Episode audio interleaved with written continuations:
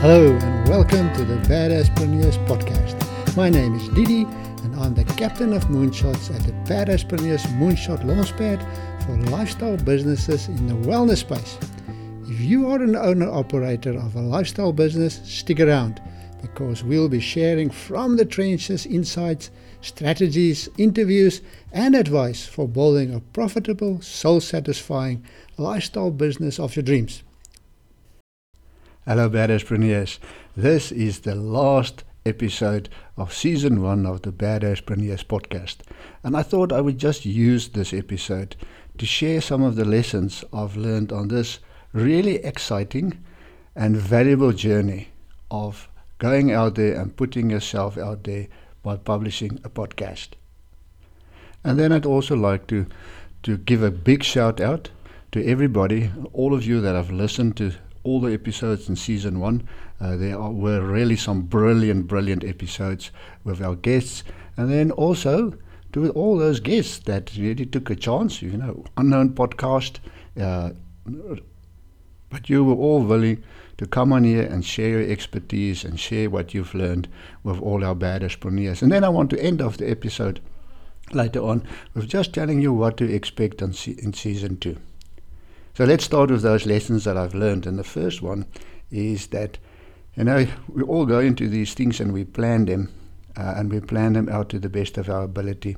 But the biggest lesson I've learned, and that's my first lesson I want to share, is that my expectations were just way too high. Um, and you will see all the other lessons I share are actually subsets of this one of setting too high expectations at the start. And the first thing I learned is that starting a podcast, like a lot of other things in business, it's simple, but it's not easy. It takes a lot of effort, it takes a lot of work, and it takes a lot of dedication. So, if you're in this for a long run, by all means, this will work for you. But podcasting is not a silver bullet, it's not a quick thing. The next lesson I've learned is that it's actually a lot harder to get listeners than you might think. Uh, my tribe, uh, and that was one of the reasons I started the podcast, is because I already have quite a large tribe, but it's an email tribe. Uh, and they used to read what I have to share. They're not used to listening what I have to share. And what I discovered is that not all of them will like and would like to listen. They would rather still be reading. So the modality uh, was not the right fit. Uh, but having said that, uh, with the guests that I invited, a lot of them are already established in the podcasting world. They are already established in the health and wellness world. Um, and they brought with them listeners, so that helps. But bottom line, it takes a lot longer and a lot harder to get the listeners that you want to, to get. The third lesson is that guest management is a nightmare. Uh, I've started my first two or three episodes and I did them solo, and I quickly realized that solo episodes like this one is not my forte. Uh, I love talking, but I don't like, like a lot of you, I don't like talking out loud to myself, recording that conversation with myself, and then actually publishing it online. But having said that, uh, I did like it to a certain extent because it, it's a growth process and it put you have to put yourself out there and yeah I did learn a few things about myself from doing these solo episodes but I definitely prefer the guest route and I took the guest route but you know guest management is a lot more work than you would or- originally think. Um, you have to follow up with guests some of the guests uh, some of the guests that I've reached out to, um, and I must say, of all the guests I've reached out to, only one uh, was quite arrogant. Um, so they are, f- they are literally they are in the minority. Um, the rest of them were all very open. Uh, I took the route of having a pre-recording call, so it was sort of a little uh, it's a get-together chat that we have, because I, my thinking was I would rather take that extra step, and it is an extra step for both for myself and, f- and for my guests. But it helps both of us to get to know each other a little bit better. uh, and I can choose sort of an angle that I would rather follow uh, with the with the interview. But yeah, one of the things I did and I quickly realized is that I had to work out a workflow. So I planned out a complete workflow uh, from the, my outreach email, uh, every step, and I made a checklist for every step. Uh, I put that into Trello. I use Trello for most of my projects. Uh, especially those that, that have a lot of follow up. And you know, you know, in Trello, you can do little to do lists within within a list and within your cards. So I have a card for every guest gets entered. You know, from from the day I do the outreach, I enter them in Trello. They've got a checklist, and I move to check the card from list to list, uh, and that works very good for me. Uh, even so, to, to the extent that I feel quite comfortable that when we start with the next season, I can outsource, get a VA, virtual assistant, to help me with most of that work because that's the donkey work. Uh, that's the work that uh, I don't like doing, and um, it really it yeah it sort of dampens my energy that type of work. But be aware and be ready for that grind work.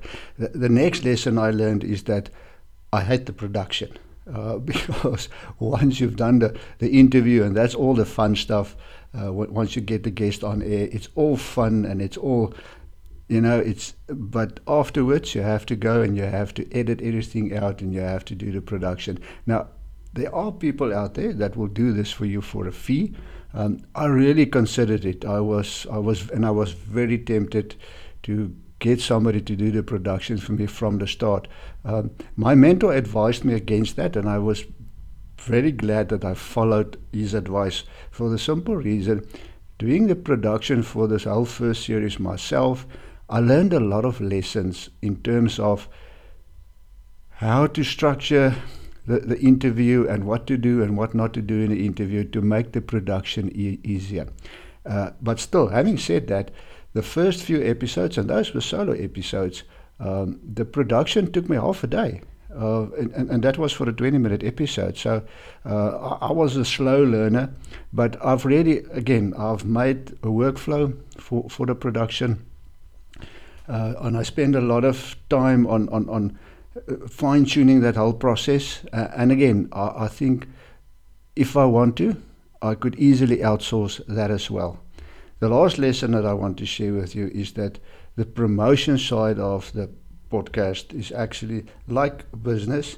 Uh, you have to, you know, if you're a pot, if if you have a business, you are actually a marketer of that business, and the same goes with a podcast. You have to get the word out there, and you have to put a lot of effort into the marketing. Uh, with the help of my mentor, we've decided to focus on on one platform. Uh, I've chosen LinkedIn. Uh, because it's easier for me. I'm business to business. Uh, it's easier for me. My my ideal clients are on there, and it's easier to reach out and easier to tag them um, than that it is for me in Facebook. Facebook for me is just way way way too distracting. Uh, and apart from that, I'm not a Facebooker. The time I spend on Facebook is absolutely minimal. So, having said that, um, I think that probably the biggest reason uh, why we love doing a thing like podcasting. It is content that we create, uh, but it is creating awareness uh, of ourselves and our businesses uh, and about our beliefs and how we would like to see the industry develop and where we would like to see the industry go. So the promotion part of that is critical and it's and it's important and it's a marketing. So the marketing aspect of it is also very important. And again, uh, I've focused on series one on putting systems in place, and you will see if you go to my podcast. Uh, the podcast based on the website, uh, we've developed sort of a, a, a theme around how we do it uh, and how we promote our speakers. And most of my promotion, uh, initially, I've started promoting the episode, uh, but I've changed that as well. Uh, and it works slightly better for me. There's still too little or too few episodes to see whether if there's a trend or not, but definitely the last few episodes, I spent my time uh, and the promotion effort we've spent on promoting the guest, and that actually works for me a lot better. And it's also the reason why I reach out to the guest, uh, so we promote the guest. So those are the main lessons that I've that I've learned, and I hope when you consider you know going into a, a, a podcast, you will find them helpful. Um, my final advice on should one do a podcast or not? It, it's literally a no-brainer if you like talking. You know, we all have our our favorite way of communicating. Um, if you like writing, podcasting is not the ideal. You rather go for a blog. Uh, if you like talking, podcasting definitely. Um, and I find that I can produce content on via talking via audio a lot quicker than writing. You know, writing you always correct and you try and you know you have the correct grammar and I have the correct sentence structure, etc., etc. And I just waste a lot of time. I, I try and be too perfect on that. Whereas with podcasting, um, if there's a, a big boo boo, uh, I'll cut that out. But if there's no big boo boos, I'm just being myself. So a lot of quicker content. And then last, if you like appearing on video, which I don't, um, then probably a YouTube channel would be would, would serve your purposes better. All in all, podcasting really again it's a no-brainer in terms of producing contact content, but it's also a no-brainer in terms of building relationships. And to me, the most valuable benefit that I got from this first season um, and I did not have that many guests yet uh, on the podcast, but I already made friends all over the world. Uh, I've learned a lot. So, my for me personally, the biggest benefit this far, season one, was just the relationships that I've been able to build via a platform called podcasting. What to expect in season two? Well, it's a good question. First of all, we're going to take a little break. Uh, we are busy and we are in the process of putting the Badass Launch Tactics Symposium together. Uh, it's a it's a huge effort. It's a huge project for for me uh, and for for the Badasspreneur's Business School, and it's also a very exciting project. Um, but with that, we are taking a short break from the podcast, so there will be a little bit of a break and, a, and silence. Uh, but then I'm in the process whilst we're busy with the symposium and putting all those speakers uh, together, and you know, speaking of speaker management, that's a bigger nightmare than than podcast speakers. But uh, we're also in the process of putting together new guests for season two of the Badasspreneur's Business School podcast, what you're listening to right now, and so we're going to focus on specific themes for, for each podcast and we're going to really share valuable lessons because that's our whole purpose here is to help you learn from the mistakes and the successes of others so that you don't have to reinvent the wheel for yourself. So I'm really looking forward and I'm really excited about season two. Uh, we will also repurpose some of the content and, some of the interviews that we've had on the Badass Launch Symposium. Uh, so you will also hear some of the some of the nuggets of wisdom that, that came out of there, and I will be sharing that with you also in season two of the Badasspreneur's Business School podcast. So, Badasspreneur's, that's the end of season one. I wish you all the very best. Um, I hope that you will use what you've learned to grow your businesses. Uh, and just remember, spend at least as much time working on your business as you work in your business. Preferably, you should be spending more business work, more time spent uh, time on your business than working in your business. And if you didn't get a ticket to the Badass Launch Tactics Symposium yet, you're going to lose out. There are f- tickets are free for three days. Uh, we've got a 30-day ticket for a, a, nominal fee, where you have 30 days to watch all the sessions again and again and again. Uh, and they also have a VIP playbook, uh, which contains 90 days access plus additional bonuses and time with our speakers. See you there.